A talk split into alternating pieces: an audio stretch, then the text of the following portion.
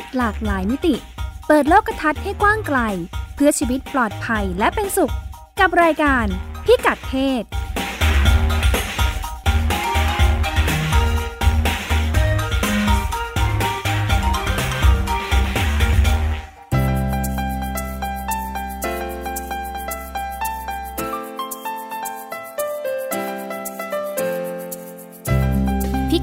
ศวันนี้ติดตามเรื่องเพศหลากหลายมิติกับเราได้ที่นี่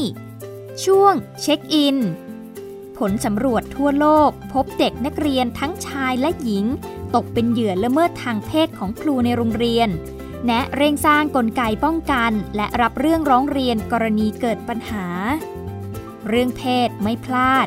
ไปคุยกับเจ้าของเพจหิ่งห้อยน้อย ที่ใช้ผ้าอนามัยทำมือ เพื่อสื่อสารความเข้าใจเรื่องสุขภาพผู้หญิงสำหรับเด็กวัยรุ่น เรื่องเพศ เรื่องลูก งานบ้านสร้างลูก หมอโอ แพทย์หญิงจิรพรอรุณากูล จากคณะแพทยศาสตร์โรงพยาบาลรามาธิบดี แนะนำผู้ปกครอง ฝึกลูกรับผิดชอบ มีวินัย ผ่านงานบ้านง่ายๆ ในครอบครัว โดยไม่แบ่งแยก ลูกสาวหรือลูกชาย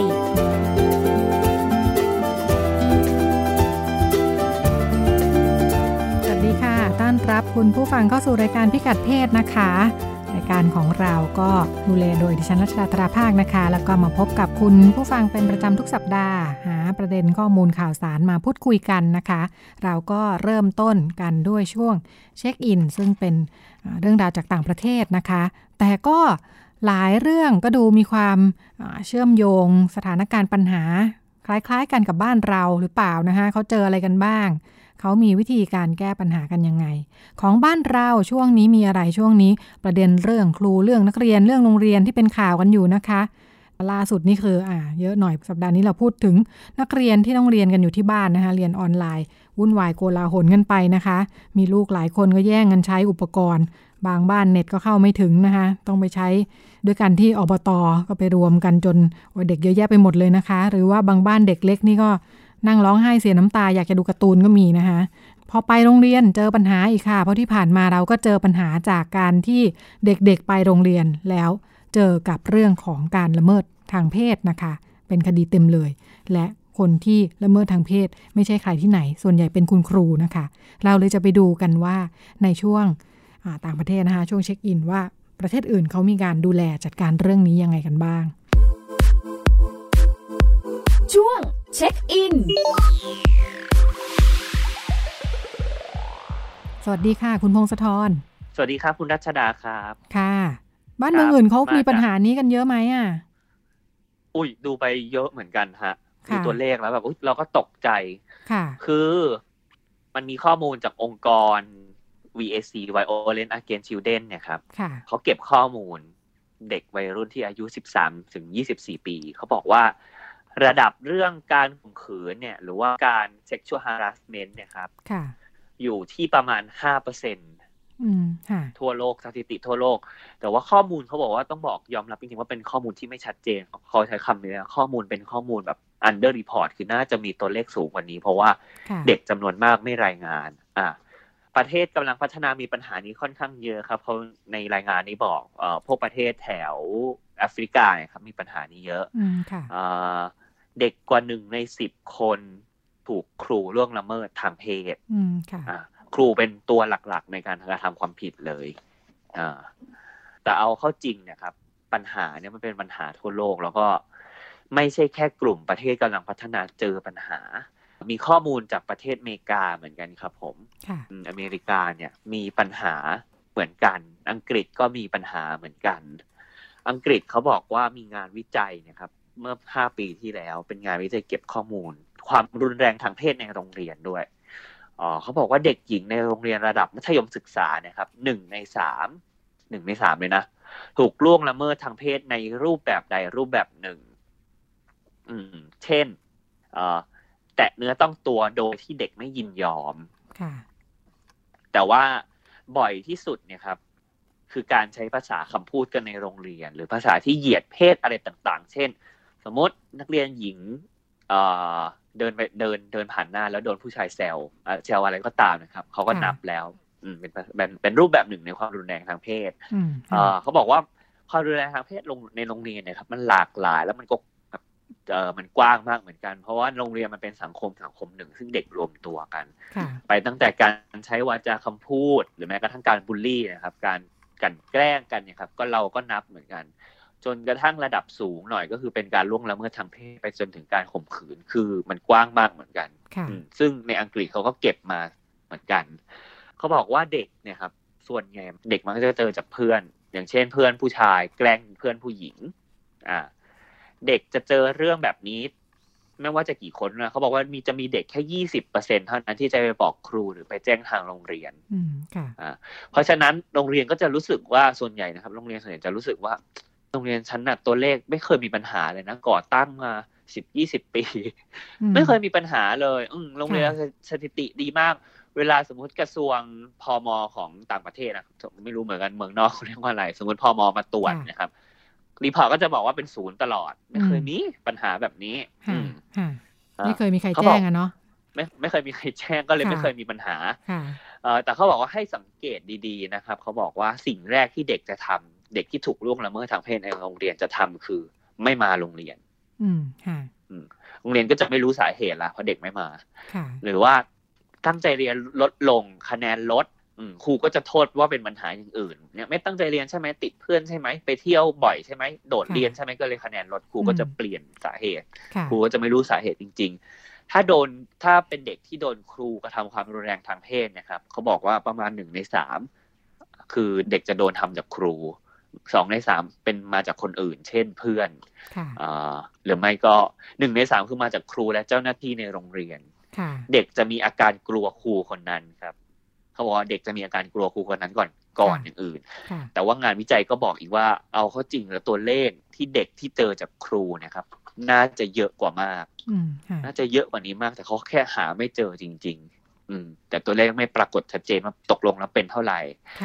เด็กผู้ชายกับเด็กผู้หญิงนะครับ นักเรียนชายนักเรียนหญิงมีโอกาสเจอได้เหมือนกันเลยเขาบอกเพียงแต่ว่านักเรียนหญิงจะตัวเลขจะสูงกว่าหน่อย สูงกว่าหน่อยหนึ่งประมาณสองเปอร์เซ็นสามเปอร์เซ็นต์นะครับไม่เยอะทีนี้เราเห็นเขาบอกว่าบ่อยครั้งเนี่ย อันนี้เป็นที่อเมริกานะครับเขาเป็นงานวิจัยที่เขาดูความสัมพันธ์ระหว่างครูนักเรียนความสัมพันธ์ทางเพศเนี่ยว่ามันเกิดขึ้นได้ยังไงเขาพบว่ารูปแบบความสัมพันธ์ระหว่างครูกับนักเรียนมันเกิดขึ้นทั้งหนึ่งคือครูไปข่มขู่เขาอ่า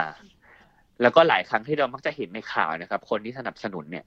เขาบอกว่า เพราะว่านักเรียนไปอ่อยครูก่อนมันจะมีคนพูดแบบนี้ใช่ไหมคุณรัชดาอืมเขาบอกว่าสถานการณ์แบบนี้มันเกิดขึ้นเนื่องจากนักเรียนต้องพึ่งพาครูในการเรียนการสอน แล้วหลายครั้งเนี่ยครับ นักเรียนเข้ามาเอาทุกเรื่องมาคุยกับครู เช่น เออไม่เข้ากับทางบ้านทะเลาะกับแฟนมีปัญหากับที่บ้านอย่างนู้นอย่างนี้ คือนักเรียนไว้ใจครูมากจนกระทั่งคุยจนกระทั่งความสัมพันธ์ระหว่างสองคนเนี้ยสนิทสนมกันดีแล้วณจุดจุดหนึ่งความสัมพันธ์มันเกิดล้ำเส้นขึ้นมา เพราะว่าครูช่วยโอกาสล่วงละเมิดทางเพศกับเด็กงานวิจัยบอกได้ว่าครูที่มีปัญหา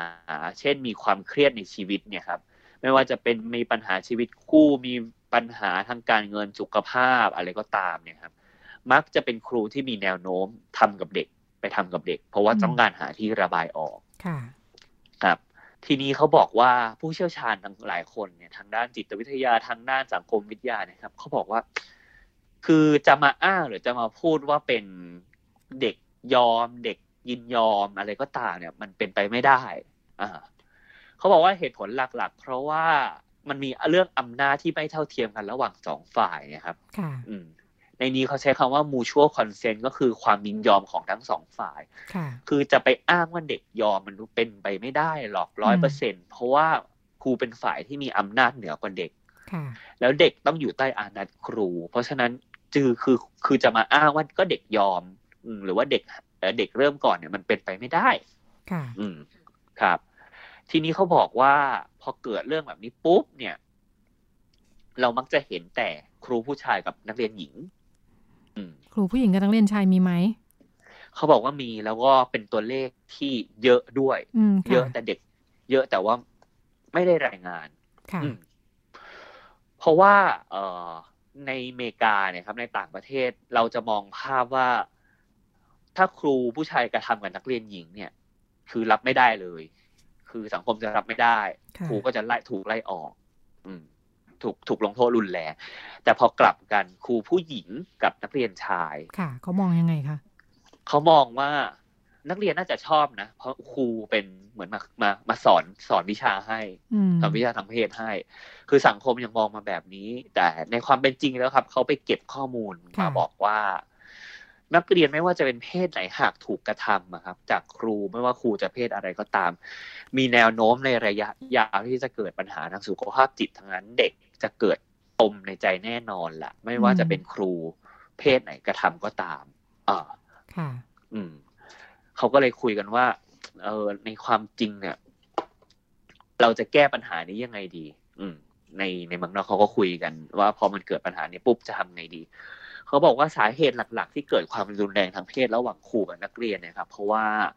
โรงเรียนไม่รู้มาตรการรับมือว่าจะทํำยังไง ค่ะ อืม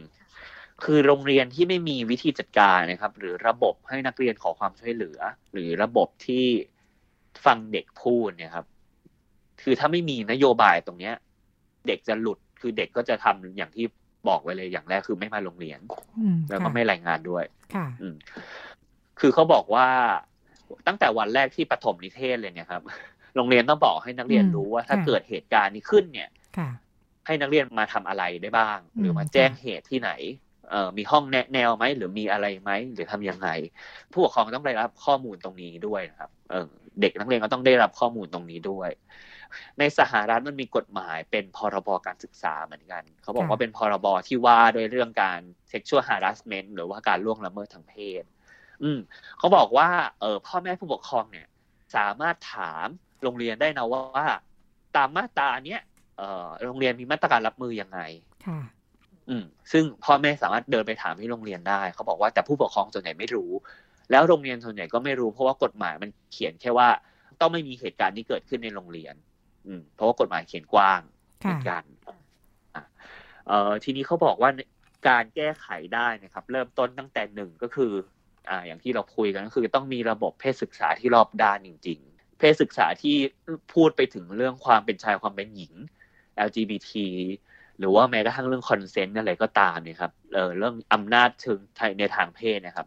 อะไรก็ตามเนี่ยคือต้องสอนตั้งแต่เรื่องแบบนั้นเลยเพราะว่าไม่ใช่แค่ครู แต่ว่ามีเพื่อนในห้องด้วยปัญหาบูลลี่เด็กนักเรียน LGBT ถูกบูลลี่อะไรก็ตามถูกล่วงละเมิดทางเพศ ก็เป็นตัวเลขที่สูงอยู่เหมือนกัน คือต้องฝึกตั้งแต่ในห้องเรียนนั่นเนิ่แล้วก็ในขณะเดียวกันต้องมีระบบอบรมครูนะครับให้เป็น ต้องเป็นครูผู้ปกครองไม่จะทำร้ายเด็ก แล้วก็อะไรก็ตามนะครับต้องมีระบบในโรงเรียนแบบนี้เหมือนกัน อีกอีกอีกระลอกหนึ่งเหมือนกันครับ ค่ะส่วนในบ้านเรานี่ไม่รู้เหมือนกันว่าพรบการศึกษาเรามีพูดถึงเรื่องนี้ด้วยหรือเปล่านะครับ อืมไม่ไม่น่ามีไว้เป็นพิเศษนะคะ ก็น่าจะกว้างๆอืม น่าจะคล้ายๆกัน แล้วก็คือคนก็คงไม่ได้คาดหวังว่ามันจะ เกิดปัญหานี้ขึ้นเนาะเมื่อกี้ที่คุณพงศธรพูดถึงว่าพ่อแม่ผู้ปกครองส่งลูกเข้าโรงเรียนก็คงไม่เดินไปถามหรอกว่าเอ้ยเกิดถ้าเกิดเหตุแบบนี้ทำยังไงอะไรเงี้ยเนาะเนื่องจากก็ส่งลูกมาโรงเรียนก็จะต้องมั่นใจว่าโรงเรียนปลอดภัยอ่าเป็นที่ที่ปลอดภัยฝากลูกไว้ได้เนี่ยเนาะ ตอนแล้วก็นึกไม่ออกเหมือนกันว่าเราจะมั่นใจได้ยังไงจริงๆเนี่ยค่ะถ้าเราสมมติเราเป็นพ่อแม่ผู้ปกครองคนหนึ่งขึ้นมา ค่ะ แต่ก็ปัญหาจริง ๆ แล้วพอเวลาเกิดปัญหาแล้วแล้วก็เกิดขึ้นทั่วไปเนาะก็เห็นอยู่ว่ามันพันกันหลายเรื่องเหมือนกัน คือที่สำคัญคือเด็กเองก็ไม่รู้จะทำยังไง เวลาเกิดเหตุขึ้นแบบนี้เนาะการคิดว่าแบบนี้ระดับไหนเป็นการละเมิดเนี่ยก็ก็ก้ากึ่งถ้าไม่ได้รุนแรงมากจริง ๆ แล้วก็อีกการหนึ่งก็อำนาจของครู ซึ่งเป็นผู้ใหญ่กว่า แล้วก็ ซ้อนทับอยู่นะคะค่ะ ก็เป็นเรื่องที่คุณพงศธรสรธนาวุฒิชวนเราคุยกันในสัปดาห์นี้นะคะ ขอบคุณค่ะคุณพงศธรขอบคุณค่ะคุณรัชดาค่ะค่ะ เราไปกันต่อในช่วงเรื่องเพศไม่พลาดค่ะ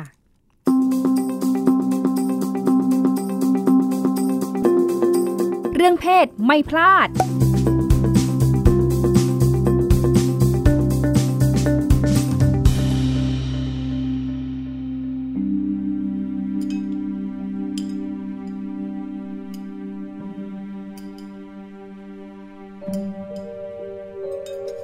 พ่อคะ เอ่อหนูคิดว่าหนูแมนมาค่ะ ใครก็พูดเรื่องนี้กันตอนกินข้าว มันสกปรก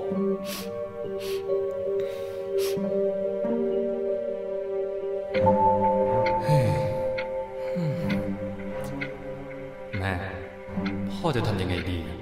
ลูกคงอึดอัดมาก แต่พ่อก็ไม่รู้ว่าจะช่วยยังไง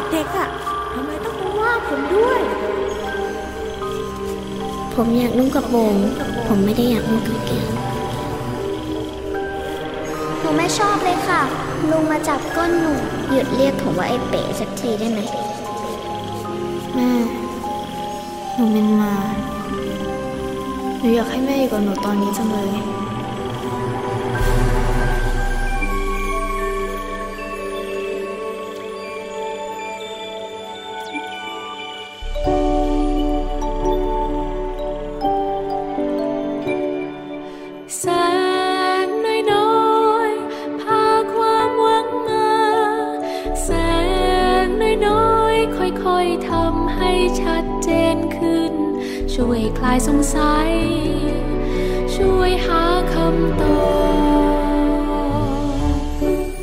ดูสินั่นแสงของหิ่งห้อยน้อย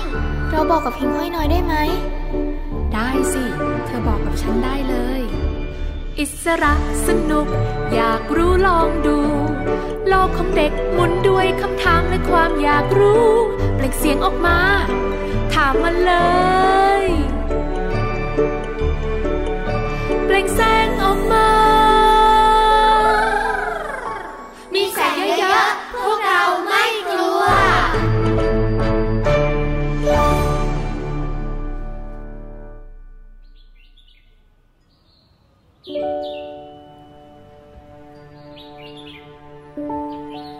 คืน พ่อขอโทษนะลูก พ่อทำตัวไม่ถูกนะ นี่จ้ะผ้าอนามัย ลูกคุยกับพ่อได้ทุกเรื่องเลยนะ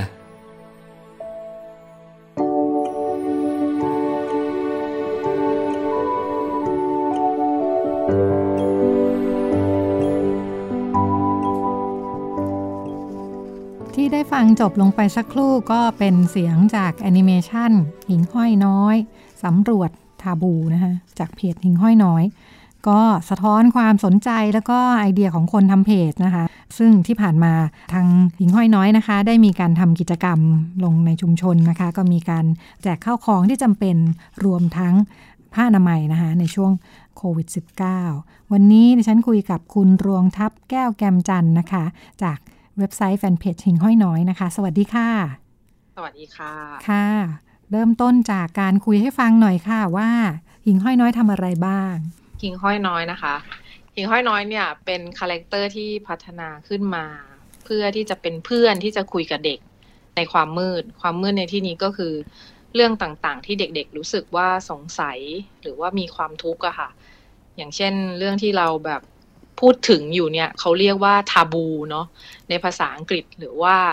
คนไทยเนี่ยแปลว่าเป็นเรื่องต้องห้าม แต่จริง ๆ ทาบูเนี่ยก็คือเรื่องที่สังคมไม่พูดถึง หรือถ้าพูดง่าย ๆ ก็คืออาจจะเป็นเรื่องอ่อนไหวที่เด็กไม่สามารถพูดกับผู้ใหญ่ได้ หรือว่าเรื่องที่สังคมไม่สามารถจะพูดกับเด็กได้อย่างตรงไปตรงมาค่ะ ก็คือหิ่งห้อยน้อยก็ทำงานโดยการพูดถึงเรื่องอย่างเช่น เรื่องเพศเรื่องเพศศึกษา อนามัยเจริญพันธุ์ เรื่องท้องไม่พร้อมบูลลี่ การล่วงละเมิดทางเพศความหลากหลายทางเพศประมาณนี้ค่ะ แต่ว่าจริงๆแล้วก็คือเรื่องอะไรก็ตามที่เด็กไม่สามารถพูดได้ หรือว่าเรื่องที่เขาสงสัยเราก็จะรับฟังค่ะ หน้าที่ของหิ่งห้อยน้อยก็คือจะทำงานโดยโดยมีพื้นที่รับฟังบนแพลตฟอร์ม อยู่2แพลตฟอร์มตอนนี้ก็คือบนเฟซบุ๊กนะคะ ชื่อว่าหิ่งห้อยน้อยคลับ แล้วก็ w w w หิ่งห้อยน้อย .com ซึ่ง เพิ่งจะทำเว็บไซต์เสร็จแล้วก็เพิ่งจะเปิดให้มีการเข้าใช้งานในระบบสมาชิกที่เป็นนิรนามก็คือเด็กๆเเข้ามาแล้วเนี่ย ก็คือไม่ต้องโชว์ว่าอายุเท่าไหร่ เป็นเพศอะไร เป็นเพศทางเลือกไหม มี background ยังไง เราไม่สนใจเราสนใจแค่ว่า เราจะฟังเขาแล้วก็เขาอยากถามอะไรก็ได้ เราก็จะให้ข้อมูลที่เขาสนใจ หรือว่า ช่วยเหลือประสานงานไปยังคนที่สามารถจะช่วยเขาให้เข้าถึงข้อมูลได้ค่ะ อันนี้คืองานของหิ่งห้อยน้อยค่ะ ค่ะเวลาเราทำงานกับเด็กๆ แล้วใช้ใช้แพลตฟอร์มออนไลน์แบบนี้เด็กๆเขาจะมาเจอเราได้ยังไงคะคือจริงๆก็ใช้อาศัยการ boost โฆษณาบน Facebook นะคะ เพราะว่าจริงๆ เด็กไทยเข้าถึงแพลตฟอร์มดิจิตอลเนี่ยเยอะมากเป็นทางโซเชียลมีเดีย มี Instagram มี YouTube มี Facebook เราเริ่มต้นมาจาก Facebook ก่อนค่ะ แล้วก็ใช้วิธีการโพสต์ โดยการทำสื่อที่เหมาะกับเด็ก แล้วก็เด็กกลุ่มนี้จะเป็นเด็กอายุ 13 ปีขึ้นไปนะคะ ในกลุ่มของอ Facebook ถ้าเด็กเล็กกว่านั้นก็คือมันมีกฎหมายว่าไม่ให้ใช้งาน แต่ว่าจริง ๆ ก็มีเด็กที่อายุต่ำกว่านั้นด้วย แล้วก็ใช้ผ่านการปลอมแอคเคาท์เข้ามาคุยกับเรา ก็ถ้าเกิดเขาแบบสนใจอะไรอย่างเงี้ย มันจะมีหน้าที่เหมือนเวลาเราบูสต์ผ่านขึ้นไปบน Facebook เนี่ยเขาเห็นแล้วเขาก็จะเข้ามาคุยกับเรา เบื้องต้นก็คือทำงานแบบนี้มาประมาณเกือบเก้าเดือนนะคะที่ที่ใช้วิธีการบูสต์โฆษณา แล้วก็เจอเด็กๆบนนั้นค่ะ ทางที่ไปโรงเรียนเนี่ยเรายังไม่มีโอกาสค่ะ เพราะว่ายังมีบุคลากรอยู่น้อย แล้วก็มีต้นทุนในการทำงานยังน้อยอยู่ค่ะ ค่ะ feedback เป็นยังไงบ้างคะ จากที่ทำมาเก้าเดือนมีเด็กๆเข้ามา เยอะไหมเข้าเข้ามาพูดคุยอะไรบ้างคะถ้าเป็นข้อความส่วนตัวเนี่ย ทาง chat box เนี่ยนะคะ ก็เป็นร้อยร้อยข้อความเลยค่ะ เหมือนเฉลี่ยก็ประมาณอย่างเช่นวันละหนึ่งถึงสองข้อความหมายถึงว่าแอคเคาท์ที่เข้ามานะคะ ก็ถือว่าเยอะพอสมควรนะคะ มันจะเยอะมากเป็นพิเศษช่วงที่เด็กๆเเครียดนะคะ ตามหลูกเวลาของการเรียน อย่างเช่นก่อนที่จะสอบ หรือว่าก่อนที่จะประกาศผลสอบ อย่างนี้ก็เห็นชัดๆเนาะหรือหรือว่าบางเวลากลางเทอมอย่างเงี้ย ก็จะเป็นเรื่องของบูลลี่ก็เข้ามา คิดว่าเยอะนะคะ กับการทำงานที่แบบมีแฟนเพจประมาณสามพันกว่าคนแล้วตอนนี้ จากแบบปีที่แล้วก็ค่อยๆขึ้นมาเรื่อยๆ ค่ะ ประมาณหนึ่งค่ะ ค่ะค่ะลูปของการเรียนออนไลน์เริ่มมี เข้ามาปรึกษาด้วยไหมคะ ก็วันนี้ก็ถามเขาเขาว่าเขาแบบเป็นยังไงบางคนก็ถ่ายรูปหลับไปแล้ว ส่งมาให้ดูอะไรอย่างเงี้ยค่ะ บางคนเออคือจริง ๆ แล้วเรื่องนี้เราก็อยากคุยกับเด็กเนาะ ว่าเขารู้สึกยังไง อันนี้ก็คือเป็นสัปดาห์แรกของการเรียนออนไลน์ ส่วนมากเราจะได้ยินเสียงจากผู้ใหญ่ก็คือคนที่ใช้สื่อคนที่เข้าถึงสื่อได้ง่าย อย่างเด็กอย่างเงี้ยเราไม่ค่อยไม่ค่อยได้คุยกับเขามากใช่ไหมคะ คนทั่วไปหรือว่าเอ่อคนที่มีอำนาจเยอะกว่านี้ แต่เราก็คือเราพยายามจะถาม อย่างวันนี้เราก็เห็นชัดแล้วค่ะว่าไม่ไม่ค่อยดีเท่าไหร่สำหรับเด็กที่เขาสะท้อนมาค่ะ แต่แต่เราไม่ได้ปิดกั้นว่าเขาจะพูดว่าดีหรือไม่ดีนะ เราเปิดให้เขาคุยหมดทุกอย่างที่เขาอยากคุยให้ฟังอะค่ะ ค่ะ ค่ะ ค่ะปัญหาที่เด็กๆเขาเจอที่เกี่ยวข้องกับเรื่องเพศเป็นยังไงบ้างคะที่ว่าอ่าก็น่าจะเป็นปัญหาใหญ่ที่มันไม่ค่อยมีการพูดถึงกันเนาะในสังคมไทย ใช่ค่ะ เรื่องใหญ่ที่สุดอ่าเท่าที่คุยกันมาเนี่ยเราคิดว่าเขาไม่เข้าใจ เพราะมันไม่ชัดเจนนะคะ ค่ะ คืออย่างที่เขาไปโรงเรียนเขาเรียนแล้วเนี่ย เด็กๆก็จะรู้ข้อมูลระดับ เหมือนที่ผู้ใหญ่รู้ระดับหนึ่งผู้ใหญ่บางคนก็อาจจะไม่รู้มาก ถ้ามันเป็นข้อมูลที่ลึกลงไป คราวนี้เราก็จะเห็นว่าเด็กบางคนเขามีการกังวลใจมาก ๆ อย่างเช่น เรื่องประจำเดือนเนาะอย่างเช่น ตอนนี้หิ่งห้อยน้อยทำเรื่องประจำเดือนผ้าอนามัยมาประมาณปีกว่าแล้วเราก็จะเห็นว่าเขาจะกังวลมากถ้าเขาเมนไม่มา แล้วเด็ก ๆ ช่วงที่เขามีประจำเดือนช่วงแรกเนี่ย เขาประจำเดือนยังมาไม่ปกติอะค่ะเขาก็จะถามแล้วเราก็จะถามว่าเออน้ำหนักเท่าไหร่ เราก็จะไปปรึกษาคุณหมอใช้เวลาประมาณหนึ่งแล้วหมอก็จะตอบกลับมาอะไรอย่างเงี้ยค่ะ ซึ่งข้อมูลนี้จริง ๆ แล้วอะลวงคิดว่าเนาะในทางโรงเรียนน่าจะพูดกับเด็กได้มากขึ้น หรือรับฟังได้มากขึ้น แล้วก็แนะนำได้ได้ใกล้ชิดมากขึ้นกว่ากว่าเราเนาะคราวนี้ก็ การที่มีเราขึ้นมาก็ถือว่าเป็นทางเลือกช่วยเด็กอีกทางหนึ่งแต่ว่ามันไม่หวัดไม่ไหวหรอกค่ะ ถ้าเกิดเด็กมาถามนี้แบบประมาณร้อยครั้งอย่างเงี้ย แล้วเราต้องตอบร้อยครั้งกับร้อยเคสอย่างเงี้ยมันมันก็ไม่ไหวค่ะ เราก็เลยพยายามที่จะทำอะไรให้มากขึ้นนะคะ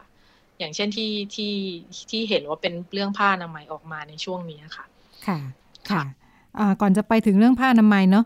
ะอย่างเมื่อกี้เห็นพูดถึงว่าคำถามที่เด็ก ๆ ส่งเข้ามาอาจจะต้องปรึกษาคุณหมอ อย่างนี้เรามีการทำงานร่วมกับส่วนงานอื่นๆยังไงบ้างคะส่วนงานอื่นๆก็คือเคสคุณหมอเนี่ยก็จะเป็นกรณีพิเศษอย่างเช่นเรื่องของเกี่ยวกับสุขภาพร่างกายสุขภาพจิตอะไรอย่างเงี้ยค่ะ ก็ก็คุยกับคุณหมอ ก็จะมีคุณหมอท่านหนึ่งที่มาเป็นอาสาสมัคร แล้วก็จะมีนักจิตวิทยา สำหรับเด็กอะค่ะ ท่านหนึ่งค่ะ ที่เป็นอาสาสมัครของเรา ถ้ามันมีเคสที่ค่อนข้างที่จะรู้สึกว่ามันเปราะบางแล้วเราก็จะคุยปรึกษากับเขาแต่ตั้งแต่ทำมาเนี่ยยังไม่เจอเรื่องหนักๆมากนะคะ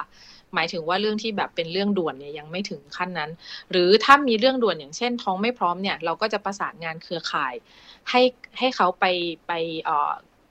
เราพยายามให้เขาเข้าถึงเครือข่ายนั้นนะคะ แต่ว่าเงื่อนไขบน Facebook ทุกวันนี้ก็ทำให้เราอาจจะทำงานได้ ไม่สะดวกอย่างเช่น เด็กเนี่ยเขาก็มีสิทธิป้องกันตัวเขาอยู่แล้วอะค่ะ ดังนั้นการทำงานบางอย่างมันก็อาจจะลำบากสำหรับเราเหมือนกันตรงที่เราไม่สามารถที่จะ เข้าถึงเด็กได้ในทันทีเนาะหรือว่าเราอาจจะส่งข้อมูลได้บางส่วน แล้วเราก็ตามงานหลังจากนั้น ซึ่งเด็กเนี่ยพอความสนใจเขาหรือว่าเขาแบบพยายามได้ระดับหนึ่งแล้วเนี่ยเขาอาจจะไปต่อได้ไม่หมดด้วยตัวเขาเองอะค่ะ อันนี้ก็คือแบบเราก็ยังเป็นปัญหาที่เราทำงานกันอยู่อะค่ะ ค่ะงานลักษณะนี้การการทำกิจกรรมที่ต้องออกไปข้างนอกไปเจอกลุ่มเป้าหมายของเราจริง ๆ มันจำเป็นแค่ไหนแล้วก็มีแผนที่จะทำอะไรกันบ้างค่ะ จริง ๆ ก็คือตอนนี้เรามีบุคลากรคือรวงคนเดียวนะคะคะทั้งหมดคือรันงานมาปีกว่า ถ้าเกิดว่าในอนาคตอันใกล้ ถ้าเรามีทีมที่ใหญ่ขึ้น เราก็อยากจะทำเป็นเหมือนหิ่งห้อยน้อยทัวร์ไปคุยเรื่องแบบนี้กับเด็ก ๆ ที่โรงเรียนหรือว่าส่วนของระบบการศึกษาแบบทางเลือกที่เราสามารถเข้าไปได้อะค่ะ หรือว่าแม้กระทั่งชุมชน ถ้าเกิดมันมีพื้นที่ให้เราเราก็อยากทำงาน เชิงรุกให้มากกว่านี้ เพราะว่าจริง ๆ แล้วการสื่อสารบนแพลตฟอร์มออนไลน์ มันก็มีข้อดีบ้าง แล้วก็มีข้อข้อเสียตรงที่ เขาเขาต้องสื่อสารผ่านสื่อเนาะซึ่งบางทีบางคำถามที่เขาอยากจะถาม อยากจะรู้อยากจะเห็นให้มันชัดขึ้นเนี่ย มันทำได้ไม่หมดค่ะ ตรงนี้ก็คืออยากทำมากขึ้นกว่านี้อีกค่ะ ก็คือเราเซตมีเซตไว้ว่าเราจะมีหิ่งห้อยน้อยทัวร์ที่จะลงไปคุยกับเด็กในอนาคตค่ะ ค่ะไม่ค่อยไม่ค่อยเห็นคนที่ทำงานในสายวรรณกรรมเยาวชนทำงานพูดคุยเกี่ยวกับเรื่องเพศค่ะ ความสนใจมีที่มายังไงคะ คุณนวง จริงๆ แล้วมันก็เริ่มตั้งแต่เราเป็นเด็กนะคะ คือตอนเด็กเนี่ยประมาณอายุ 12 ปี เราก็อยากเรียนวรรณกรรมเด็กเนาะ เราเรียนจบวรรณกรรมเด็กมา มันเกิดจากการที่ครอบครัวของเราเนี่ยมันมีการสูญเสียก็คือทาบูอันหนึ่งที่เป็นเรื่องของความตายเนี่ยมันเกิดขึ้นกับเราโดยตรง พอมีคนในครอบครัวเสียชีวิตไปเนี่ยเราก็จะตั้งคำถามว่าเออแล้วความตายเนี่ยมันเป็นเรื่องที่ผู้ใหญ่ควรจะบอกกับเด็กไหม เพราะจริงๆเด็กก็ต้องรับรู้เรื่องนี้โดยตรง เอ่อแล้วก็เรารู้ว่าเออการที่เราอ่านหรือว่าการที่เราแบบดูหรือว่าการเข้าถึงข้อมูลที่เป็นวรรณกรรมนะคะรวมไม่ได้บอกว่าในวรรณกรรมมันจะเป็นเทคอย่างเดียวแค่หนังสือ ยังเป็นการ์ตูนยังเป็นเพลงยังเป็นแบบมุขปาฐะหลาย ๆ อย่างที่สามารถจะให้เราเข้าถึงข้อมูลนั้นได้ มันเกิดจากการที่เราอ่าพ่อเราเสีย แล้วเราก็อ่านหนังสือเล่มหนึ่งแล้วเราก็เขียนหนังสือเขียนจดหมายไปหานักเขียนท่านหนึ่งนะคะ แล้วเขาก็ตอบ เรากลับมา แล้วเราก็ใช้เขาให้ไดอารี่เรามาเป็นสมุดบันทึก แล้วเราก็เขียน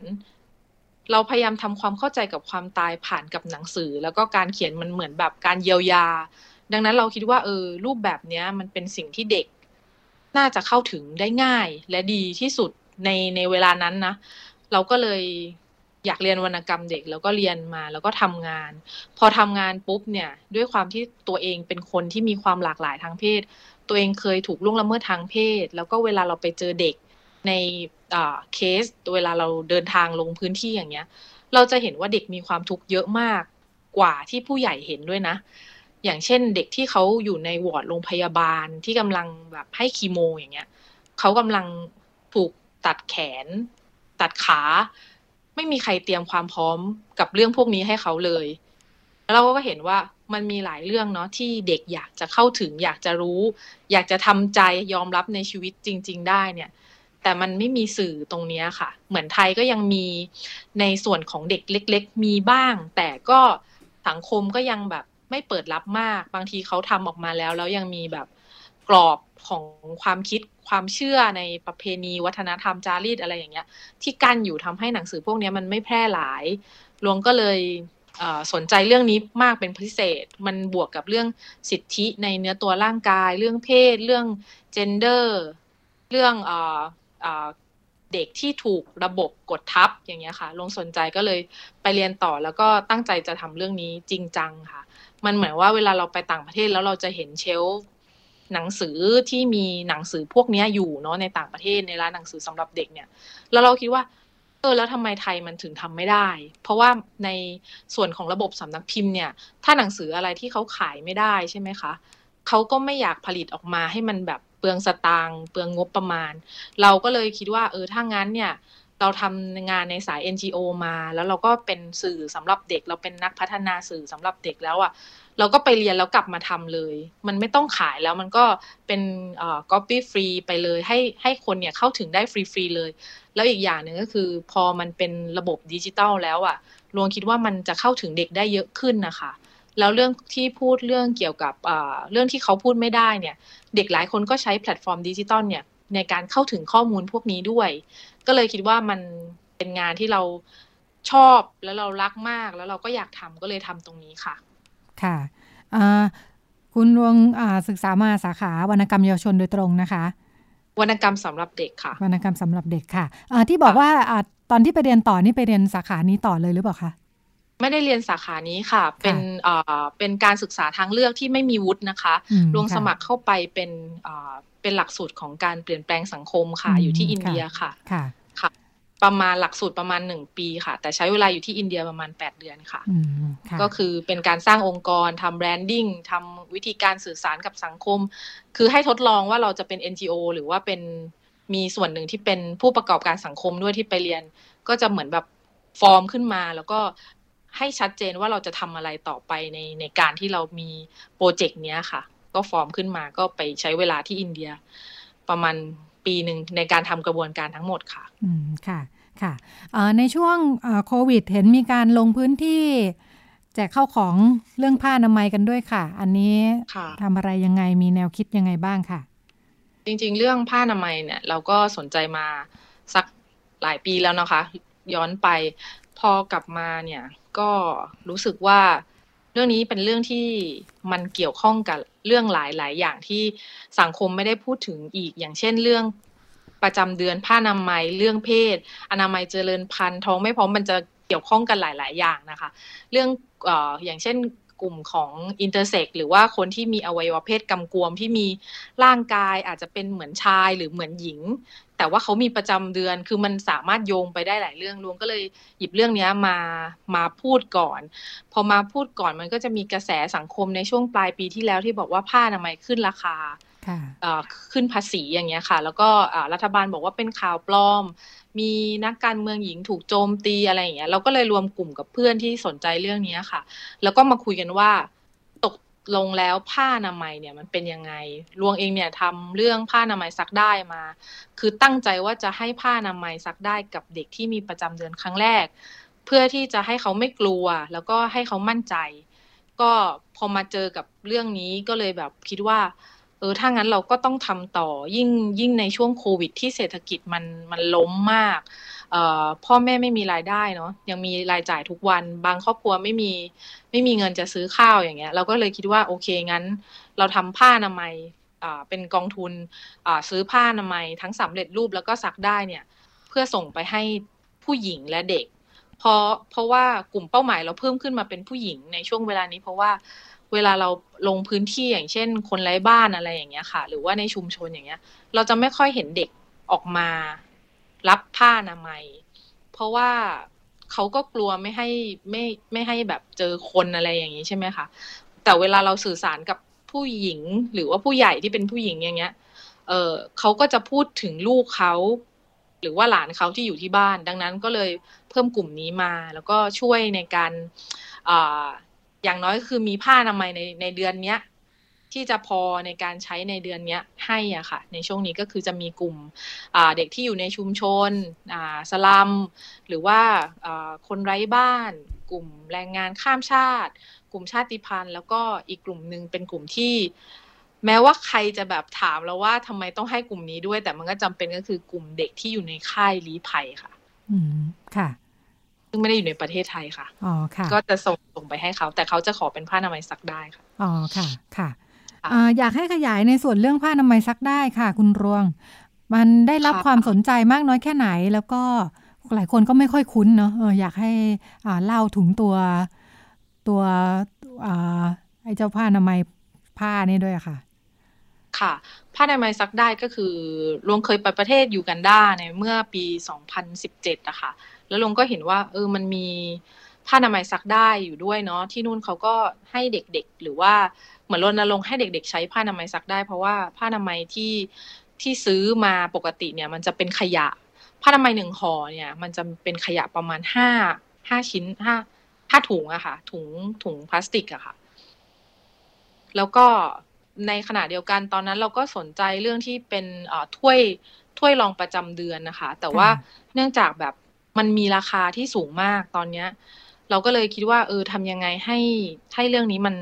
save cost ให้มากที่สุด แล้วก็เหมาะกับการใช้งาน เหมาะกับความนิยมของคนของเด็กอะไรอย่างเงี้ย ก็เลยกลายมาเป็นโปรเจกต์ผ้าอนามัยซักได้ขึ้นมา ตอนแรกเนี่ยก็คืออมีพี่คนนึงก็แนะนำว่าเออลวงลองใช้สิลวงก็ลองใช้แล้วก็ลองทำขึ้นมา หลังจากนั้นเราก็คิดว่าเออมันมันน่าจะเหมาะกับเด็กเนาะเราก็เลยคุยกับหลาย ๆ คนแล้วก็ ช่วยกันหาเงินกันอยู่เหมือนกันช่วงนี้ก็คือทำเป็นแพทเทิร์นขึ้นมา แล้วก็ในถุงเนี่ยก็จะมีทั้งคู่มือ ทั้งคู่มือหมายถึงว่าประจำเดือนเป็นยังไงปัญหาสุขภาพกับประจำเดือน ความรู้สึกกับประจำเดือน แล้วก็เราอยากจะมีวิดีโอยิงเข้าไปแล้วพ่อแม่ ผู้ปกครองสื่อสารกับเด็กยังไง มีสมุดบันทึกประจำเดือนอย่างเงี้ยค่ะ คือตอนนี้ก็อยู่ในช่วงพัฒนาแล้วก็ระดมทุนอยู่ค่ะ ก็คืออยากให้มันเกิด ถ้ามันเกิดแล้วก็คือจะส่งไปให้เด็กๆที่เขาอยู่ตามหอพักอยู่ในพื้นที่ที่เขาไม่เข้าไม่สามารถเข้าถึงผ้านามัยอย่างเช่นอยู่บนดอย หรือว่าเด็กกลุ่มผู้ลี้ภัยหรือว่า พ่อแม่ที่เป็นพ่อแม่ที่สนใจในเรื่องสิ่งแวดล้อมอย่างเงี้ยค่ะ ลองไปใช้กับเด็กหรือว่า ที่เราอยากทำมากที่สุดก็คือให้ให้ห่อไอ้ผ้าอนามัยเนี้ย เป็นของขวัญที่เด็กมีประจำเดือนครั้งแรกในชีวิตเนาะเพื่อที่จะสื่อสารให้เข้าใจว่าเออประจำเดือนเนี่ยมันไม่ได้เป็นเรื่องที่น่าอายเป็นเรื่องที่พูดได้ แล้วก็เป็นช่วงที่เราเปลี่ยนผ่านจากเด็กเข้าสู่วัยผู้ใหญ่อะค่ะ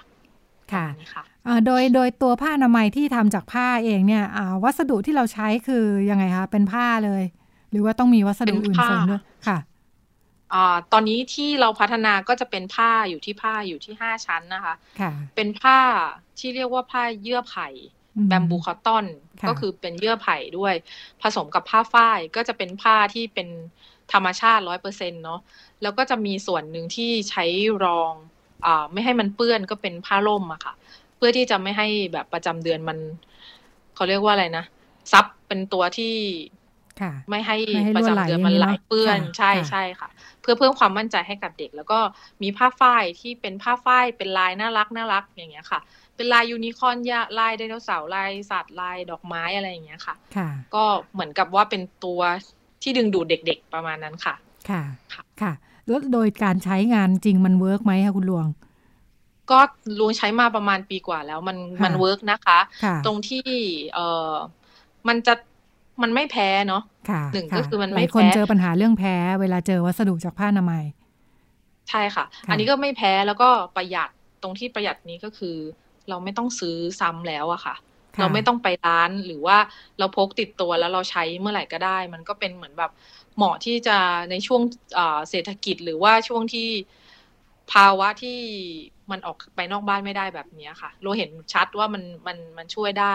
แต่ในแง่อีกแง่หนึ่งก็คือบางบางคนที่ยัง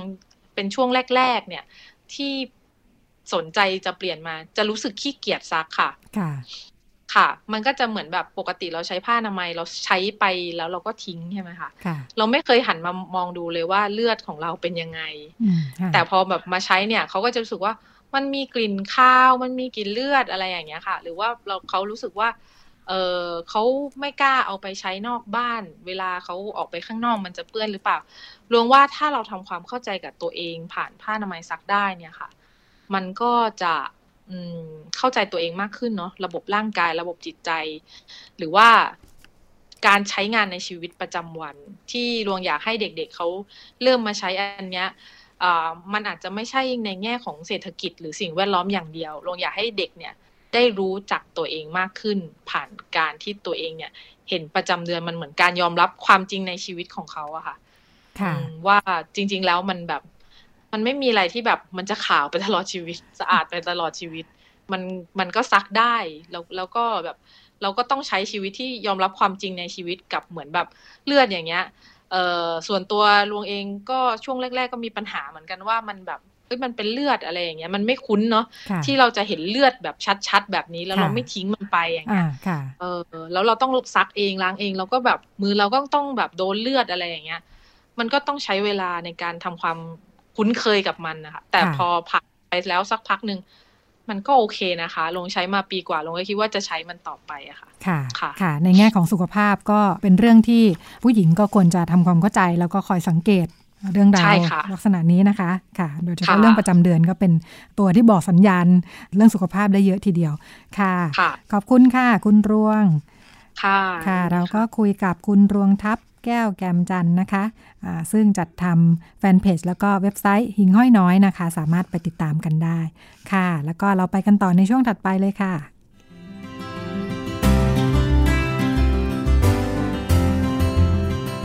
เรื่องเพศ เรื่องลูก โดย หมอโอ แพทย์หญิงจิราพรอรุณากูล กุมารแพทย์เวชศาสตร์วัยรุ่น โรงพยาบาลรามาธิบดี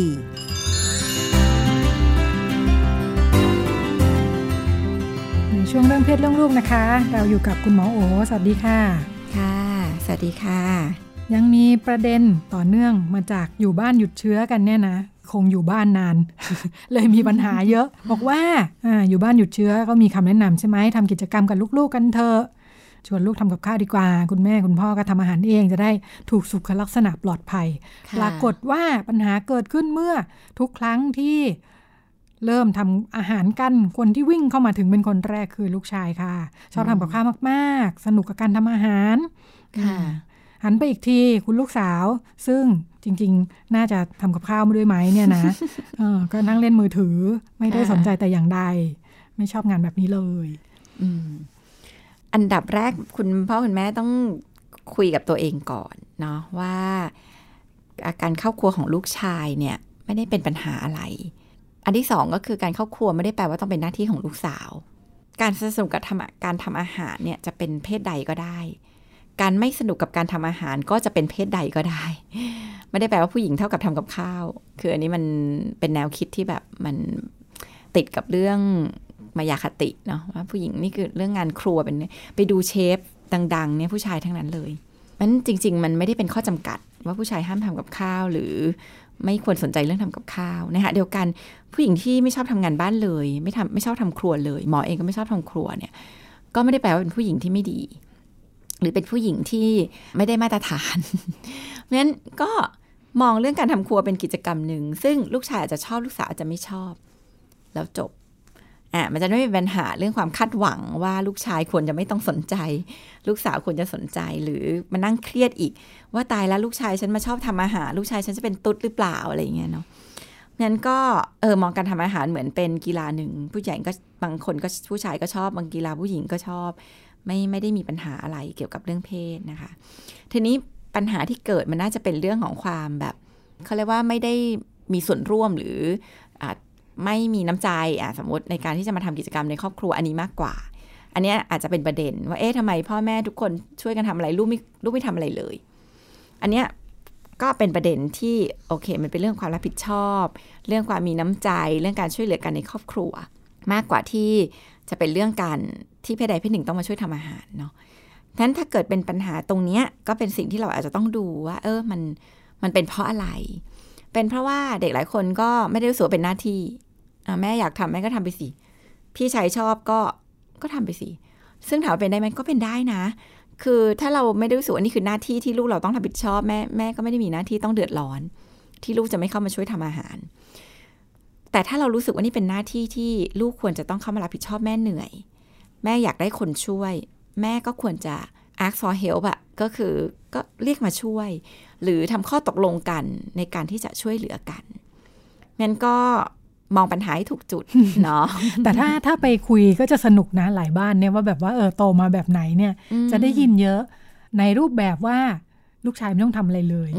อ่าก็จะมาลงที่ลูกสาว หรือถ้าเป็นแม่ที่ประเสริฐไปกว่านั้นคือลูกๆไม่ต้องทำอะไรเลย ทุกอย่างแม่รับเหมาเบ็ดเสร็จ เราก็เลยได้ผู้ชายที่ไม่ช่วยงานบ้านภรรยาเลยมาเป็นลูกสาวด้วย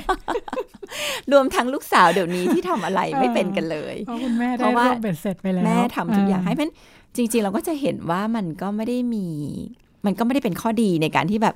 แม่ทำทุกอย่างหมดเนาะเพราะว่าเด็กก็จะโตมาแบบ ที่รู้สึกว่ามันไม่ใช่หน้าที่ที่ที่เป็นหน้าที่ของฉันที่ฉันต้องฝึกก็มีแม่บ้านมีคนใช้มีแม่อะไรค่ะเดียวกันอีกอันนึงเนี่ยก็คือ มันก็สร้างความรู้สึกเรื่องของการไม่มีเขาเรียกความเห็นอกเห็นใจคนอื่น แม่เหนื่อยยังไงก็ตาม ลูกก็นั่งกดโทรศัพท์กันสบายเงี้ยคือจริงๆคือเรื่องการ develop เรื่อง empathy ความเห็นใจคนอื่น การช่วยเหลือคนอื่นเนี่ย บางทีในบ้านมันไม่ develop อะ มันก็จะไป develop ที่อื่นยากอะ มันเห็นความทุกข์ยากของหญิงชราคนหนึ่งในบ้านเนี่ย หญิงแม่แก่ๆคนหนึ่งในบ้านแล้วไม่ได้มีความคิดว่าอยากจะช่วย มันจะอยากช่วยคนอื่นเนาะ มันก็มองมองว่าสิ่งเหล่านี้จริง ๆ เป็นเรื่องสำคัญที่เราควรจะต้องให้เขามีความรับผิดชอบ แล้วจริงงานบ้านเนี่ย มันไม่ได้มันมันเป็นงานสำคัญเลยนะคะ งานสำคัญของชีวิตเลย หมอเนี่ย บอกกับพ่อแม่เสมอเลยว่าถ้าคิดอะไรไม่ออกว่าจะให้ลูกทำอะไรนะให้ลูกทำงานบ้านไว้ เพราะงานบ้านจริงมันฝึกเรื่องหลายเรื่องมากมันฝึกเรื่องความคิดความจำเนาะต้องถูยังไงล้างยังไง อะไรอย่างเงี้ยมันฝึกเรื่องความอดทน ซึ่ง self-control มันเป็นงานโคตรน่าเบื่อ แต่ต้องทำให้เสร็จอะมันก็ฝึกความแบบอึดของตัวเอง ความสู้งานของตัวเอง ความอดทนของตัวเอง แล้วก็มันก็ฝึกเรื่องความคิดยืดหยุ่นเราจะปรับยังไงให้มันเสร็จเร็วขึ้นอะไรเงี้ยมันโหมันฝึกเรื่อง EF เยอะมากเพราะฉะนั้นจริงๆงานบ้านเป็นงานสำคัญ อันที่สองก็คือไม่อยากให้ยึดกับเรื่องเพศอะเช่นงานบ้านเป็นงานของผู้หญิงอย่างเงี้ย คือโอ้โหแบบโตมานี่แบบเอาจริงมันมันมันมันเป็นค่านิยม หรือเป็นมายาคติที่มันทับถมผู้หญิงมากเลยนะ แต่งงานไปก็ต้องไปเป็นแม่บ้านแม่เรือนเนี่ย นะฮะที่ทุกวันนี้ก็ต้องทำงานนอกบ้านด้วยนั่นแปลว่าอะไรแปลว่าสองคนสองคนทำงานนอกบ้านแต่กลับมาคนหนึ่งคนจะทำงานในบ้านมันมันก็จะทำให้เกิดความรู้สึกว่า เรื่องงานในบ้านเป็นงานของแม่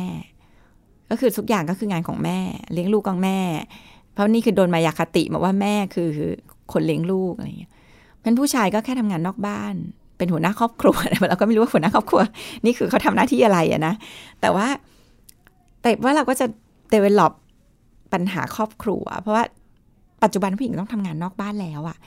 มันก็มีไม่กี่ครอบครัวหรอกที่ผู้หญิงยังเป็นแม่บ้านอยู่ ซึ่งเราจะแบ่งงานกันผู้ชายนอกบ้านผู้หญิงนอกในบ้านก็อาจจะโอเค แต่ว่าตอนนี้หลายคนทำงานนอกบ้านด้วย แล้วกลับมาต้องทำงานในบ้านแล้วรู้สึกว่านี่คือหน้าที่ของฉันเนี่ยเมียและแม่หลายคน suffer มากเลยอะรู้สึกว่าไม่มันมันทำไมมันมันมันเหนื่อยไปหมด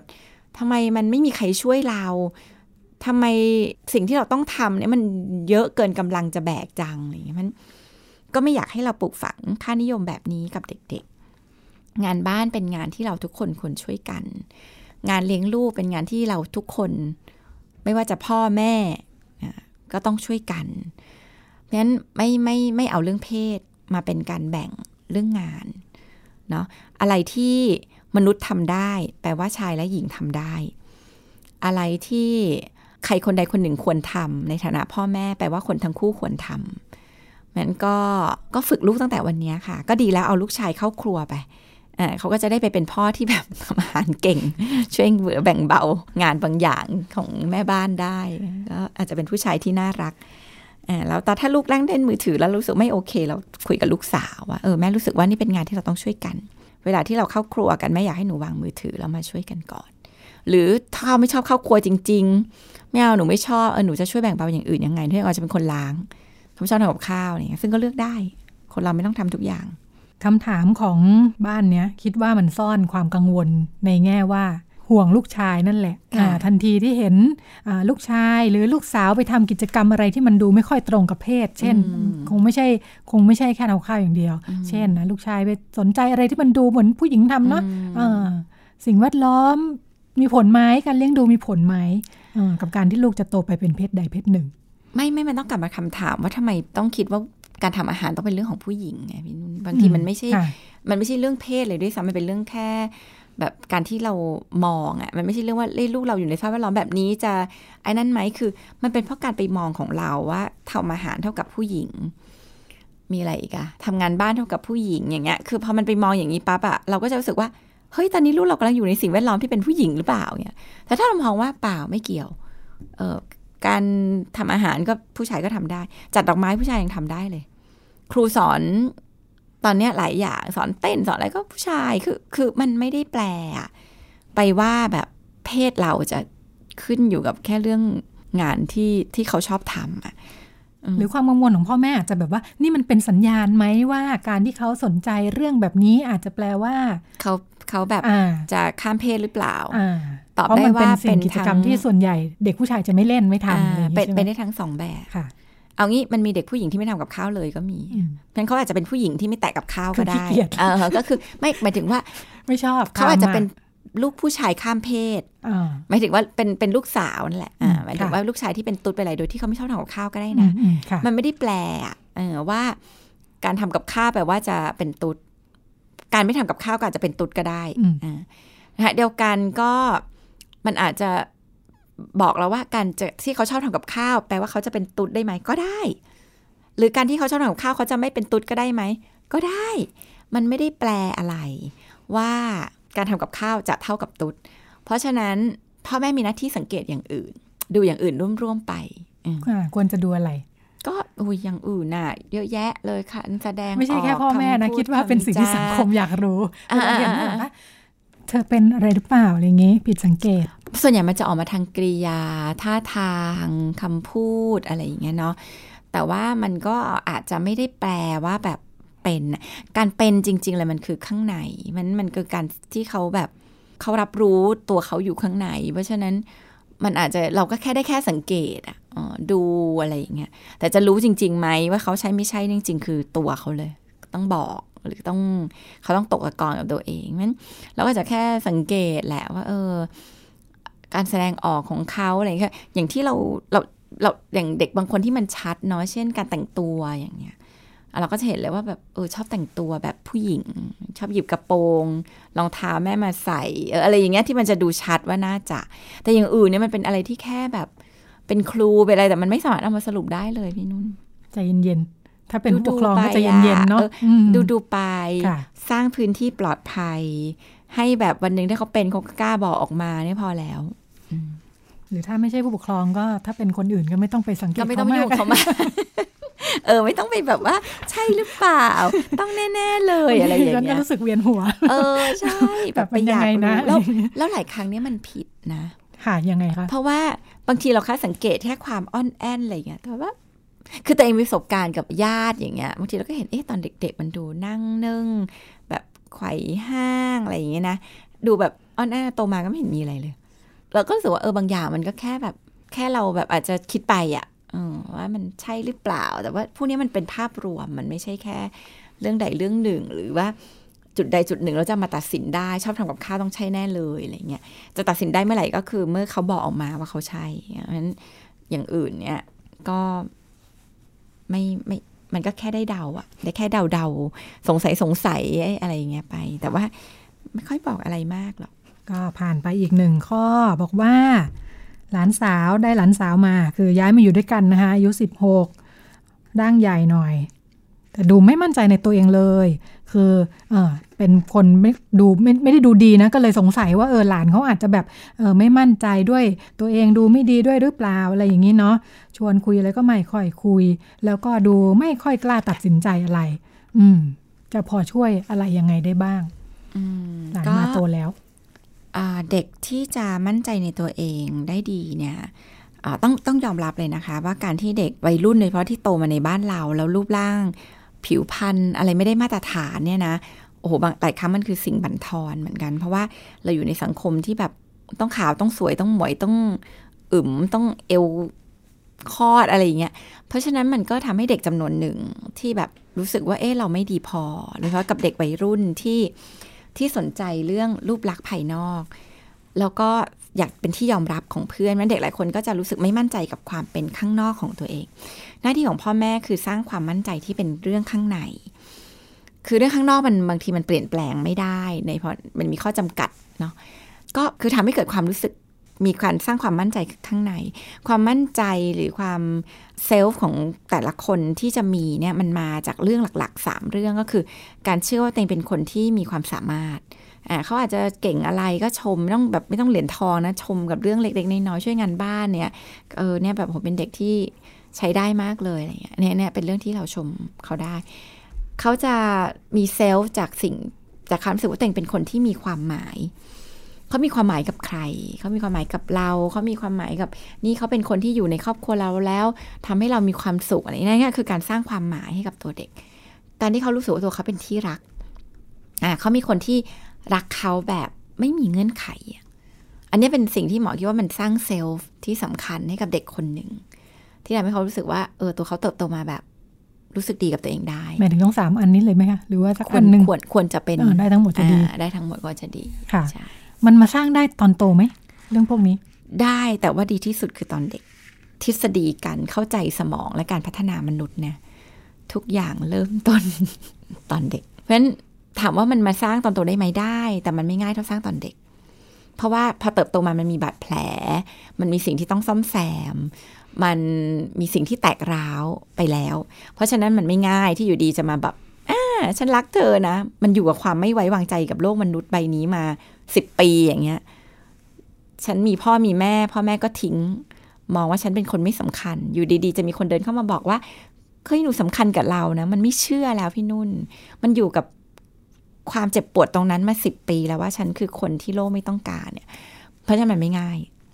อ่าแต่มันทำได้ไหมทำได้ เพียงแต่มันไม่ง่ายเท่ากับการไปสร้างอะไรในวัยเด็ก นี่พูดถึงกรณีที่ไปซ่อมคนอื่นเนาะ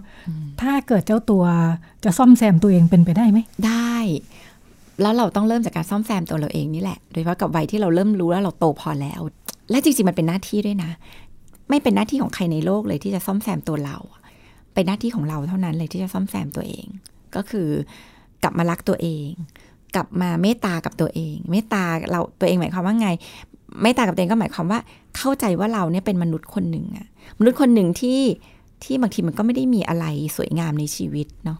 มนุษย์คนหนึ่งที่ก็มีผิดพลาด มนุษย์คนหนึ่งที่ก็ถูกปฏิเสธได้ มนุษย์คนหนึ่งที่ก็หยหาความรักเราคือมนุษย์คนหนึ่งเลย ก็กลับมากอดตัวเอง เมตตากับตัวเอง เข้าใจความเป็นมนุษย์คนหนึ่งของตัวเองได้ แล้วก็ฝึกรักตัวเองให้เป็นฝึกรักตัวเองก็เป็นก็ทำเหมือนกับที่เราเราจะทำยังไงให้คนหนึ่งรู้ว่าเรารักเขาอะ ทำให้เขารู้ว่าเขามีความหมาย เออถ้าเขารู้เขามีอะไรที่ดี ฝึกชมตัวเองให้เป็นถ้าถ้าถ้าฟังคำแนะนำอย่างเงี้ยเหมือนว่ามันเป็นเรื่องความเข้าใจแล้วก็ความคิดเนาะแต่ว่าถ้าอย่างที่คุณหมอบอกตอนต้นว่าอพอในช่วงวัยเด็กหรือว่าประสบการณ์ที่ผ่านมาเนี่ยมันเจอหลายเรื่องเนี่ย บางเรื่องมันอาจจะอยู่ข้างในโดยเราไม่รู้สึกตัวเป็นไปได้ไหมเป็นไปได้เออพอเป็นแบบนี้แล้วแค่เวลาเราเข้าใจแบบนี้มันจะก้าวข้ามได้ไหมใช่ มันมัน แค่มันกลับมาทำความเข้าใจกับสิ่งที่เกิดขึ้นกับเราในอดีตเนี่ย มันก็ช่วยทำให้เราเห็นบาดแผลของเด็กตัวน้อยๆที่เคยถูกกระทำบางอย่างในวัยเด็ก แล้วถ้าเราโตพอที่เราจะสามารถกลับไปกอดเด็กคนนั้นได้ เราก็จะก้าวข้ามเรื่องแบบนี้ได้ ค่ะ มีคนส่งสัญญาณหมดเวลา เพราะฉะนั้นส่งมานานแล้วนะท่านคุณหมอโอลาคุณผู้ฟังไปก่อน สวัสดีค่ะ สวัสดีค่ะ ติดตามรับฟังรายการย้อนหลังได้ที่เว็บไซต์และแอปพลิเคชันไทย PBS Radio ไทย PBS ดิจิทัล Radio วิทยุข่าวสารสาระ เพื่อสาธารณะและสังคม